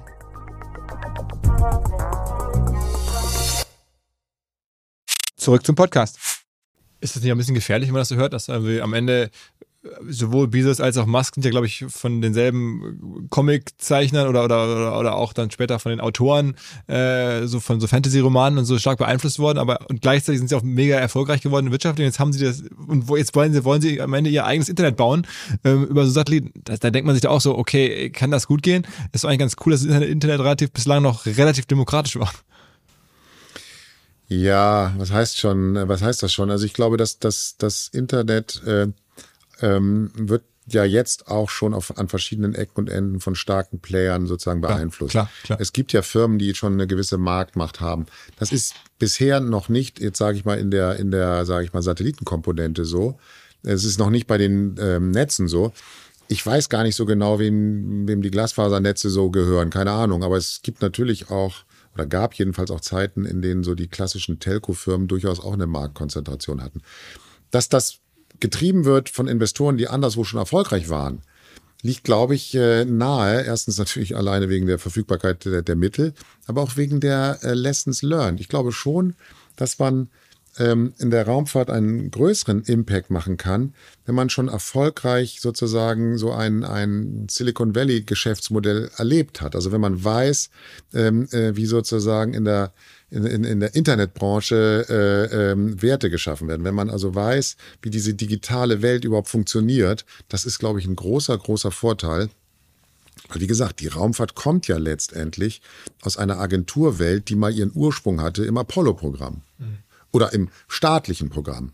Wissen Sie, Raumfahrt ist geschaffen worden durch den Wettlauf der Amerikaner mit den Sowjets. Dadurch ist die Raumfahrt im Grunde entstanden. Es gab immer einen Hintergedanken, der hieß strategische Bedeutung einerseits sozusagen in der, in der Öffentlichkeit hinsichtlich Astronauten und wir fliegen alle schön zum Mond, aber natürlich auch hinsichtlich der Raketentechnologie, äh, sozusagen international, äh, Interkontinentalraketen, Missiles, militärische Bedeutung.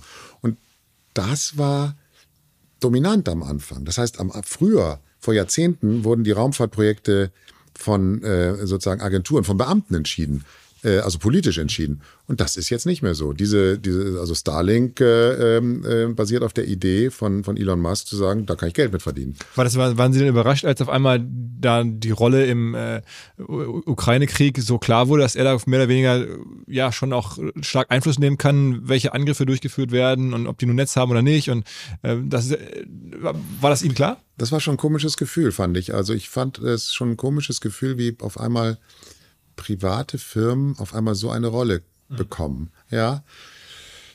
Ob mir das so klar war, weiß ich nicht. Nee, eigentlich nicht. Also es, mir war nicht klar, ähm, dass äh, Starlink da so intensiv genutzt wird. Aber es ist natürlich, sozusagen, liegt in der Natur der Sache, dass ein Satellitennetz eben unabhängig ist von der Infrastruktur am Boden. Und wenn die Infrastruktur am Boden zerschossen wird, dann funktionieren die Satelliten halt immer noch. Das ist die Grundidee. Und dass sie auch irgendwie scheinbar immun dagegen sind, dass sie runtergeschossen werden. Also haben die, die Russen wohl auch versucht. Ne?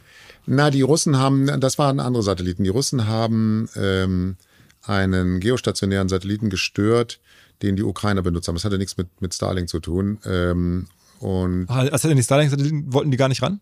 Weiß ich nicht, ob sie daran wollten, aber haben sie nicht gemacht. Also, oder jedenfalls nicht, nicht in der Öffentlichkeit. Keine Ahnung. Es ist nicht öffentlich bekannt, dass die Starlink-Satelliten massiv äh, beeinträchtigt worden sind. Es gab diesen Fall, wo ein geostationärer, privatwirtschaftlicher äh, Telekom-Satellit, amerikanischer Satellit, äh, von amerikanischen äh, geostationären Betreiber, wo der gestört wurde, was man auch gemerkt hat, dass auch ähm, also sowohl Nutzer in der Ukraine, aber auch Nutzer hier in Deutschland. Da gab es ein, ein, Energieunternehmen, was da auch mit äh, Nutzer war und die haben das dann auch, hat man dann auch gemerkt, dass das gestört worden war. Klar ist das kritische Infrastruktur, auch wenn es privatwirtschaftlich ist. Und deshalb wird es natürlich auch mit ins Kalkül gezogen. Klar. Mhm. Mhm. Ähm, welche, wie viel Prozent von eurem Umsatzvolumen ist denn Defense oder ist denn sozusagen Bereich? Es war immer so unter 10 Prozent lange Zeit. Das schwankt ein bisschen. Äh, jetzt, wenn wir die Endabrechnung machen von den Satelliten, die wir jetzt starten, dann ist es vielleicht mal ein bisschen über 10 Prozent. Aber wenn wir davon, sage ich mal, 1 bis 1,2 Milliarden, wenn wir da mal so 120 Millionen äh, Defense haben, dann ist das wahrscheinlich so eine Zahl. Also es ist nicht viel, ähm, aber es ist ein, ein guter Kunde. Natürlich und müsste doch jetzt auch in Zukunft wachsen, oder? Ich meine, hoffen wir natürlich, ja klar. Also wir hoffen natürlich, dass die Bundesrepublik Deutschland äh, mehr im Weltraum investiert. Auch andere Regierungen, oder? Vielleicht andere Regierungen auch. Natürlich ist es so, dass alle merken an diesen Kriegen, erstens merken die Leute an den Kriegen, dass es echt unvorhersehbar ist, wo Probleme sind. Also sozusagen diese ganze Idee einer Regionalität von Konflikten, die ist natürlich äh, nicht mehr so wie früher. Früher hat man so gedacht, na, wir haben hier unseren äh, Interessensbereich und da hinten interessiert uns nicht. Das ist jetzt nicht mehr so. Die gucken jetzt natürlich auch alle, was, keine Ahnung, was im südchinesischen Meer passiert. Oder was weiß ich, bei Taiwan so passiert oder keine Ahnung wo. Also das, äh, oder was in Afrika passiert. Und man hat ja auch gesehen an den Einsatzgebieten äh, von Deutschland, Das war in Afghanistan, das war in Mali, das sind alles so Orte, wo man irgendwie, keine Ahnung, irgendwann gesagt hätte, keine Ahnung, wo liegt das eigentlich? Also, äh, was haben wir da eigentlich zu tun?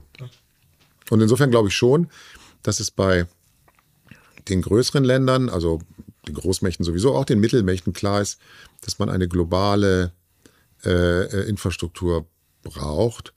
Und das führt auch dazu, dass immer mehr Länder sich natürlich auch Satelliten anschaffen, auch staatlich anschaffen. Ähm, und natürlich führt das auch dazu, dass alle mehr und mehr verstehen, dass sie auch eigene Daten haben wollen. Wenn Sie sich jetzt die Konflikte angucken, da in, in, in der Ukraine, da können Sie sicher sein, dass man natürlich am besten eigene Daten hat, um zu wissen, wo wirklich die Front ist. Weil wenn Sie nur so hören, was die anderen so erzählen, keine Ahnung, ob das alles so stimmt, das hat ja immer so einen Spin. Mhm. Oder jetzt äh, auch in Gaza bin sicher, dass alle verfügbaren Satelliten genau da hingucken und wollen genau wissen, in welcher Straße wird jetzt hier eigentlich gekämpft und ist das Krankenhaus hier oder da oder was passiert da eigentlich. Wer, wer ist eigentlich noch ein relevanter Wettbewerber? Also wer ist, macht noch so was ähnliches, wen muss man noch kennen? Also ich habe jetzt Isa Aerospace gefunden, ich hab, es gibt die großen amerikanischen, die man so kennt als, als Tech-Interessierter, aber wen gibt es noch so? Bei den Raketen ist es schon so, dass natürlich im Moment äh, der, der, der absolute große Player äh, SpaceX ist und kein Wettbewerber ist. ESA Aerospace ist ein Wettbewerber von der Rocket Factory, ist ein befreundetes Unternehmen, aber ist ein Wettbewerber. Äh, da gibt es noch eine Handvoll andere. Äh, bei den Satelliten gibt es natürlich auch Hersteller hier in äh, ähm, Deutschland äh, oder in Europa, ähm, Thales Alenia, da gibt es Airbus, Defense and Space. Ähm, es gibt in Amerika eine Vielzahl von Satellitenherstellern. Das sind unsere Wettbewerber, also eher äh, die westlichen natürlich. Es gibt in China auch viele, viele, viele äh, Organisationen, die Satelliten bauen, aber die sind natürlich nicht bei uns auf dem Markt. Okay, das heißt, man, also eine richtige, äh, man hat da jetzt kein Monopol, da, da kann da jetzt keine Margenoptimierung machen, man muss da, also wenn man da jetzt irgendwie was anbietet, dann ist da auch schon der, der Preisdruck hoch, weil die Einkäufer sagen, äh, Mensch, irgendwie das kriege ich aber jetzt in China oder in den USA günstiger, den Satelliten. Also es ist ein, ein, ein wettbewerblicher Markt. Also natürlich gibt es einen Unterschied ähm, bei den öffentlichen. Also wenn zum Beispiel in Amerika ähm, Satelliten gekauft werden für, für staatliche Organisationen, dann dürfen natürlich nur amerikanische Firmen anbieten. Da gibt es aber dann auch einen internen Wettbewerb, weil da gibt es ja einige, die das können. Das ist in Europa genauso. Wenn die EU eine Ausschreibung macht, dann sind so Firmen wie wir und Airbus und Thales da dabei. Oder wenn in Deutschland äh, ein Satellit ausgeschrieben wird, dann sind im Grunde Airbus Deutschland und OAB äh, Anbieter. Ähm, aber bei kommerziellen Satelliten, wenn jemand in der Golfregion einen privaten Satelliten oder nicht privat, einen, einen, einen Satelliten kauft, der eben in einem Land äh, sozusagen gekauft wird, das keine eigene Satellitenindustrie hat, sozusagen in ein ähm, äh, ähm, sozusagen ein, ein Export für die Hersteller, dann gibt es schon Wettbewerb, ja klar. Das heißt, ich höre da auch so ein bisschen raus, Marktpotenzial Middle East ist für euch auch attraktiv, weil die haben ja schon bislang nichts eigenes, dann könnte man dahin verkaufen. Ja, aber die, ja, klar, das ist inter interessant, aber die bauen auch äh, Raumfahrt auf. Also es ist inter interessant, wie viele Länder jetzt Raumfahrt auf einmal machen. Also gerade Middle East ist auch äh, so ein Bereich, wo es jetzt äh, auch, auch staatliche Raumfahrtprogramme gibt, die äh, äh, sind jetzt auch auf die Raumstation geflogen, die haben Astronauten und Astronautinnen und das ist ganz faszinierend zu sehen, wie die Raumfahrt eigentlich überall boomt. Die ISS ist ja für euch auch ein wichtiges Ding, ne? auch am Ende ein wichtiger Kunde. Ne? Wir sind am Anfang äh, im Grunde mit äh, Arbeiten für die ISS quasi gegründet worden. Also die, die Ursprungsgeschichte von OAB war schon im Grunde die ISS, äh, der, der europäische Teil, das Columbus-Modul. Ähm, Klar ist die ISS jetzt im Betrieb. Da wird jetzt nichts mehr dran ausgebaut, weil die ja schon seit, äh, habe ich gerade gestern gehört, 25 Jahren ist das erste Modul gestartet, äh, gestern vor 25 Jahren. Ähm, und äh, dann sukzessive aufgebaut worden. Und die wird jetzt auch, wie lange auch immer, vielleicht noch zehn Jahre fliegen. Ähm, aber wir sind in einigen Betriebsaspekten drin, aber ansonsten wird sie schon betrieben von den Raumfahrtagenturen, also von der NASA, von der ESA. Das sind die Eigentümer und die Betreiber. Gibt es nicht auch mittlerweile eine ganze Menge Schrott da oben? Also wenn ich, wenn ich von den ganzen Satelliten höre und dann von so einer Raumstation, die auch dann irgendwann ein paar Jahren veraltet ist, kommt das eines Tages wieder runter oder bleibt das alles da oben? Wie ist denn das? Ja, ja, das kommt schon wieder runter. Also die Erdanziehung äh, ist da gnadenlos. Also natürlich ähm, hängt das davon ab, auf welcher Flughöhe das ist. Also je niedriger äh, die Dinge sind, desto schneller fällt es wieder runter, weil da ja der Widerstand der, der Atmosphäre, also selbst im sozusagen im, im Weltraum, außerhalb der Atmosphäre gibt es ja noch Rest äh, ähm, äh, sozusagen äh, Restatmosphäre, äh, die das dann ähm, äh, sozusagen verlangsamt und äh, ähm, die, den Wiedereintritt verursacht. Äh, und wenn sie ganz weit draußen sind, dann kommt es nicht wieder. Aber der normale Weg von niedrig fliegenden Satelliten ist der Wiedereintritt, das Verglühen äh, und dann natürlich sozusagen die Hoffnung, dass es niemandem auf den Kopf fällt. Ähm, Aber kann das passieren? Also, könnte, also ich meine, ist, das, ist die Hoffnung so. Naja, wenn Sie sowas wie die Raumstation ähm, die orbiten wollen, wie man das nennt, dann müssen sie schon genau gucken, wie sie das machen. Also das ist nicht so ganz ohne. So ein Riesending wie die Raumstation, dass das nicht irgendwo hinfliegt, wo dann irgendwie dass jemand Schaden nimmt, ist ein Problem. Je kleiner natürlich logischerweise die, die, die, die, die Bauteile sind, desto größer ist die Gewähr dafür, dass das verglüht und nichts unten ankommt. Oh, ich, aber selbst wenn jetzt irgendwie da in SpaceX, also in, in Süd äh, Texas irgendwelche Sachen in die Luft geschossen werden, dann äh, muss man irgendwie offensichtlich einen Deal haben mit äh, Kuba oder anderen anliegenden Ländern oder äh, entfernt anliegenden zumindest, dass man da drüber fliegen darf, weil die am Ende kriegen diese ganzen sozusagen äh, ja. Schrott ab, der dann da bei so vermeintlichen Fehlversuchen runterkommt.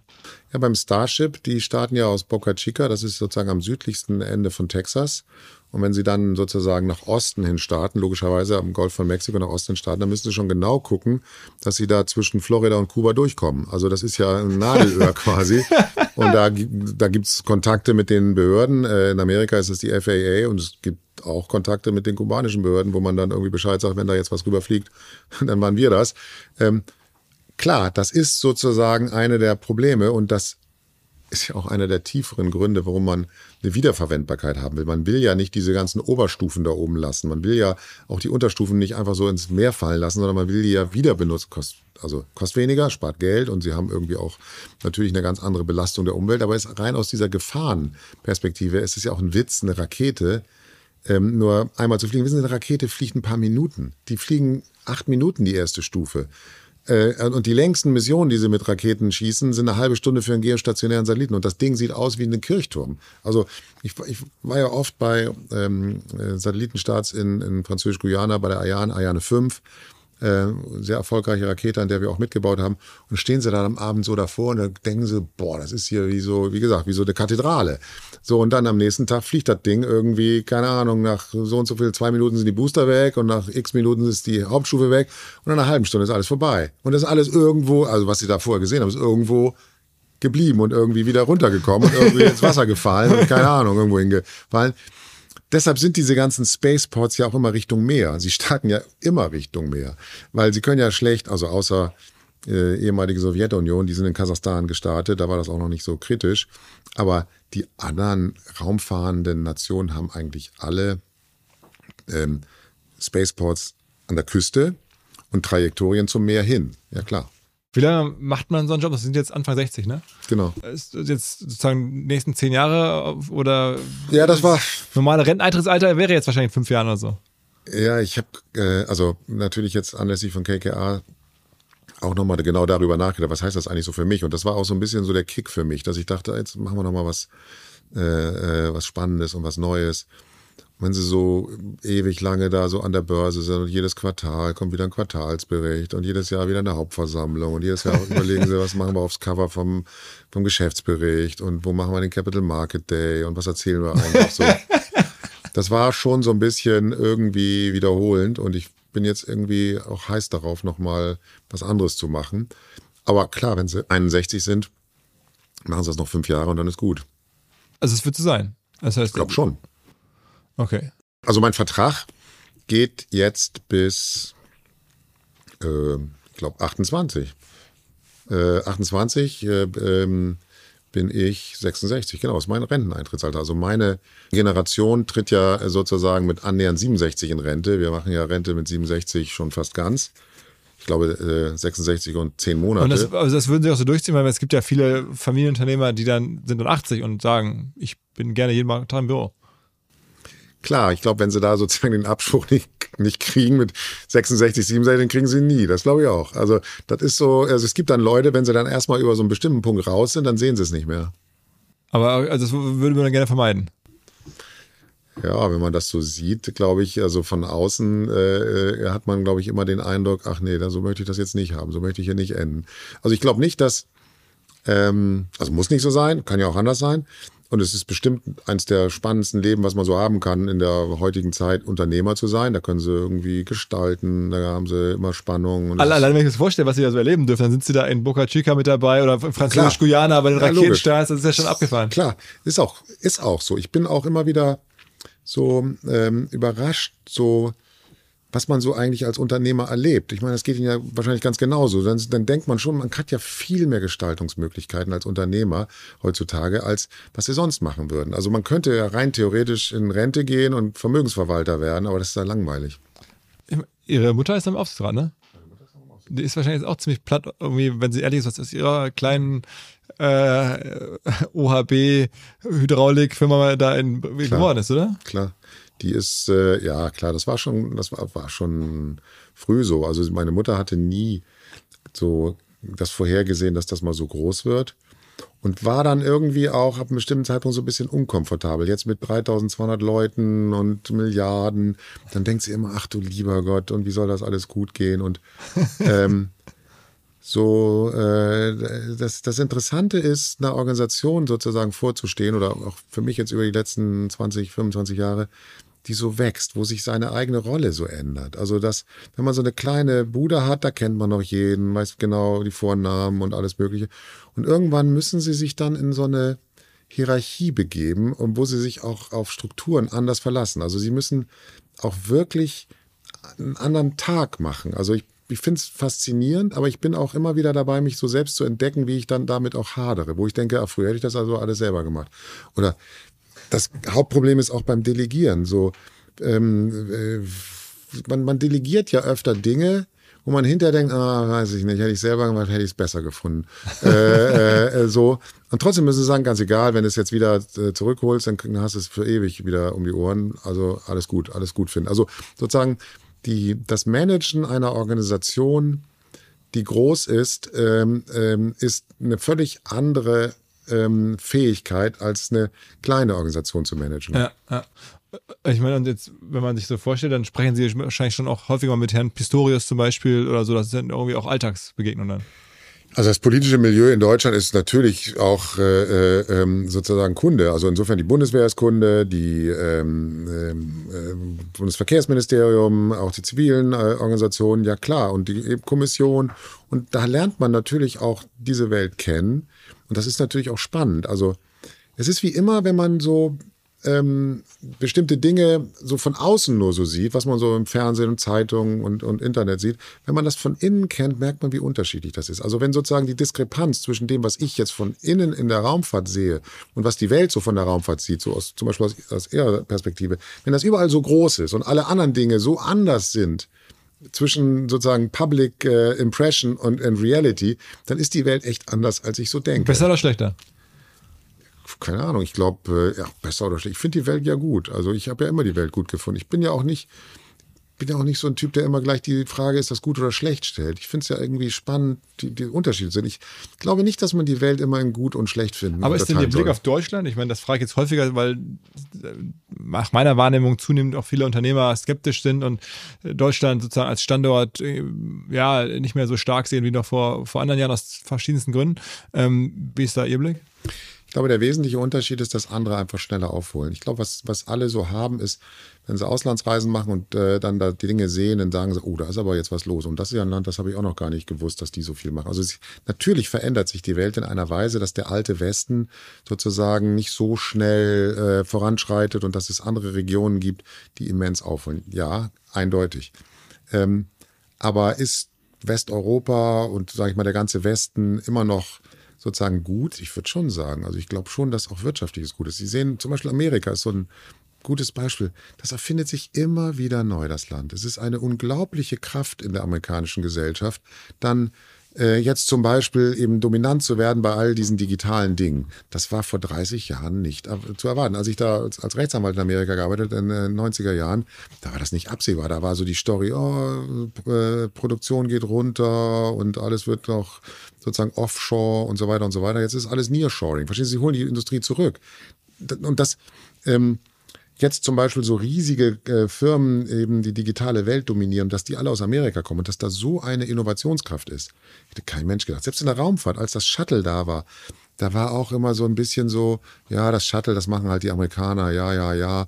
Ähm, aber sozusagen äh, die Avantgarde ist woanders. Und jetzt, SpaceX haben wir darüber geredet, eindeutig führende Unternehmen. Was ich damit sagen will, ist, man kann da auch Comebacks machen. Und ich glaube auch, dass der Westen und auch Deutschland Comebacks machen kann und wird. Also ich, ich bin nicht pessimistisch über Deutschland. Klar, wenn man so den Diskurs sieht und denkt, oh, gestern ist aber dies passiert, keine Ahnung, der sowieso Klimafonds hat kein Geld mehr, wow, ja, keine Ahnung, ist das gut oder schlecht, weiß ich alles nicht so genau. Aber es ist ja nicht, ähm, es ist ja nicht in der Realität so wie in der, in der medialen Behandlung. Das meine ich eigentlich damit. Also ich habe bisher alle äh, Aspekte meines Lebens, da war es im Detail, wenn man nah dran war, war die Welt anders, als wenn ich sie sozusagen, äh, keine Ahnung, auf äh, Spiegel Online gelesen hätte, die Dinge. Wobei man muss ja sagen, SpaceX ist ja wirklich von einem, also von Elon Musk mehr oder weniger alleine erschaffen worden. Wenn der nicht gewesen wäre, hätte es das nicht gegeben. Das ist ja schon auch ein Glücksfall, dass so ein Typ, Klar. das er da gebaut hat. Bei den Google und äh, sagen wir mal Amazon und so, das hätten wahrscheinlich auch andere irgendwo bauen können. Das wäre wahrscheinlich in irgendeiner Form eh gekommen, ähm, aber SpaceX wahrscheinlich nicht, oder? Ja, SpaceX ähm, und ich, im Grunde ja auch Tesla, das ist natürlich insofern kühner, weil das sozusagen in in CapEx-intensiven ja. äh, Industrien ja. Also sozusagen die Autoindustrie. Da gab es ja jahrzehntelang keinen relevanten neuen Startup, der wirklich relevant geworden ist. Ja, plus mal also das Geld zu beschaffen oder zu ja. haben, also zu haben und zu beschaffen, also beides. Also das ist Fundraising und dann noch das Ingenieurstalent und dann noch diese Boldness und diese, sagen wir mal, total, das ist schon, da kommt schon viel zusammen. Deswegen die anderen Sachen, Ne? Aber das ist, glaube ich, schon ähm, die Besonderheit da ist eben der Blick fürs Wesentliche. Ich glaube, dass man bei Tesla, also ich bin null äh, Experte von Auto, aber was bei Tesla einfach gelungen ist, ist diese Idee auf Tesla, auf das Auto, auf Mobilität sozusagen aus der Plattformperspektive zu gucken. Also dass man einfach nicht über äh, äh, das Ingenieursmäßige, wir bauen jetzt hier mal ein Auto, sondern was ist das eigentlich? Das ist also ein Mobilitätsaspekt und das ist im Grunde eine Hardware, die dann auch mit vernetzt ist. Also sozusagen dieser dieser äh, Blick aus Silicon Valley aufs Auto, aus der IT-Branche aufs Auto, aus der digitalen Welt aufs Auto, der hat, glaube ich, da den riesen Unterschied gemacht. Und der ist auch der Grund, warum die, keine Ahnung, KGV von 80 haben und die Deutschen haben KGV von 4. Ich meine, irgendwo, irgendeiner bewertet das 20 mal so hoch. Keine Ahnung. Haben sie alle immer gedacht, ach Quatsch, Quatsch, Quatsch. Ähm, und äh, da war doch mal Daimler, war doch mal bei Tesla beteiligt. Und dann äh, haben sie irgendwann verkauft und dachten, sie haben den besten Deal gemacht. Und danach hat der Kurs sich nochmal ver-x-facht. Also, ja, verstehen ja. Sie, das ist, das ist immer wieder sozusagen gedacht worden, ja, jetzt die Geschichte aber zu Ende, jetzt die Geschichte aber zu Ende, das schaffen sie nicht, das schaffen sie nicht. Äh, und in Wirklichkeit ist der Bewertungsvorsprung immer geblieben. Und der ist jetzt riesengroß, weil dieser fundamentale Blick ähm, auf das Thema Auto bei Tesla offenbar ein anderer ist. Ich bin, ich bin kein großer Tesla, wenn ich weiß es gar nicht. Ich bin auch wirklich kein Autoexperte. Ich merke nur, dass das doch allen Unkengrufen zum Trotz ein Riesenerfolg ist. Und das kann ich bei SpaceX, das kann ich bewerten. Das ist es, weil es gut ist. Ganz einfach. Da können die Leute erzählen, was sie wollen. SpaceX ist ausschließlich, nicht ausschließlich, aber vor allen Dingen erfolgreich, weil die gute Raketen, gute Kapseln, gute Triebwerke, gute Dienstleistungen. Sind Sie da investiert bei SpaceX? Nee, nee. Warum nicht? Ja, das ist ja, das ist ja keine äh, Public Company. Das ja gut, aber es ist ja, glaube ich, die meist getradetste Public, also Private Company, wo man so auf so Secondary-Plattformen hätte man ja locker ja, einkaufen das können. Das stimmt, aber es ist, äh, äh, ja, aber ich glaube so, also ich habe mache so bei meiner Vermögensverwaltung mache ich schon auch so ein bisschen so eine Allokationstrennung. Also ich investiere nicht viel in Raumfahrtfirmen. OAB ist mein Raumfahrtding und äh, äh, was ich so äh, äh, sonst äh, an Vermögen gebildet habe, würde ich jetzt nicht. Ich, ich, verfolge das gerne und das Gespräch zeigt ja auch, dass ich das auch äh, äh, sehr bewundere und, und wirklich, wirklich respektiere. Aber ich kann die Zahlen null bewerten. Ich, ich kann Anekdote davon nehmen. Ähm, Erststart Starship, da standen wir da so zusammen, da stand ich da mit dem CFO von, von SpaceX ähm, äh, und die Leute da so. Und dann gucken wir da den Start an und wie gesagt, wenn sie Spiegel Online gegangen sind, alles eine Riesenkatastrophe, Fehlstart, bla bla bla. Der CFO meinte so dann zu mir, good enough for the next round. Also das war gut genug, um weiterzumachen. Also weil sozusagen da, da ist die Quintessenz drin. Ähm, das war ein Erfolg, der die Erwartung auch deren Investoren erfüllt hat. Aber schwer von außen einzuschätzen. Da muss man dann nah dran sein. null. Du, kann, kann ich auch null einschätzen. Und das ist eben bei, bei privat gehaltenen Firmen können sie ja Bewertung auch nicht wirklich verstehen. Also man weiß ja immer nicht so ganz genau. Das ist ja auch bei Venture. Also wer kann denn bei Venture schon wirklich verstehen, wie Bewertungen zustande kommen und was da vielleicht noch an irgendwelchen Side-Letters existiert? Who knows? Ah, ah, ah. Wahnsinn. Also ähm, ich habe viel gelernt. Also ich bin auch auf ein Terrain gekommen, was ich nicht so kannte. Insofern erst recht gelernt, aber ich fand es auch super ähm, nett und ähm, ja, für, meinen, für mein Weltbild sehr gut beschrieben. Vielen, vielen Dank dafür. Danke, ja, vielen Dank für Ihren Besuch. Alles klar, sehr gerne. Ciao, ciao. Frage. Wie macht man Tools, die für Agenturen und Freelancer besonders spannend, besonders hilfreich sind? Na, man fragt sie. Unser Partner Mitwald hat in Zusammenarbeit mit Agenturen eine Hosting-Lösung für Agenturen und Freelancer gebaut. Bedeutet Managed Cloud Hosting mit Top-Performance und Top-Flexibilität. Mit eigenem Rechenzentrum und partnerschaftlichen 24-7 Kundenservice. Alles aus Deutschland. Und dementsprechend natürlich DSGVO-konform und für deutsche Sicherheitsansprüche ISO-zertifiziert. Also die Rahmenbedingungen stimmen, aber das Besondere ist die eigene Verwaltungsoberfläche M-Studio, die dank intelligenter Features zu mehr Effizienz, Produktivität und Spaß bei der Arbeit verhelfen kann, abgestimmt natürlich auf die Arbeit von Freelancer und Agenturen. So macht Hosting Spaß, das sagen auch die Kollegen und das bestätigt auch die Top-Bewertung bei OMR Reviews. Mitwald ist top-rated in der Kategorie Web-Hosting-Software und gerade der Support wird da sehr lobend hervorgehoben. Wenn ihr Mitwalds Managed Cloud Hosting Lösung kennenlernen wollt, dann schaut einfach vorbei auf mitwald.de/slash omr. Dort findet ihr alle Infos und habt die Möglichkeit, 30 Tage lang kostenlos reinzuschnuppern und alles zu testen. Einfach mal anschauen, mitwald mit doppelt-t.de slash omr.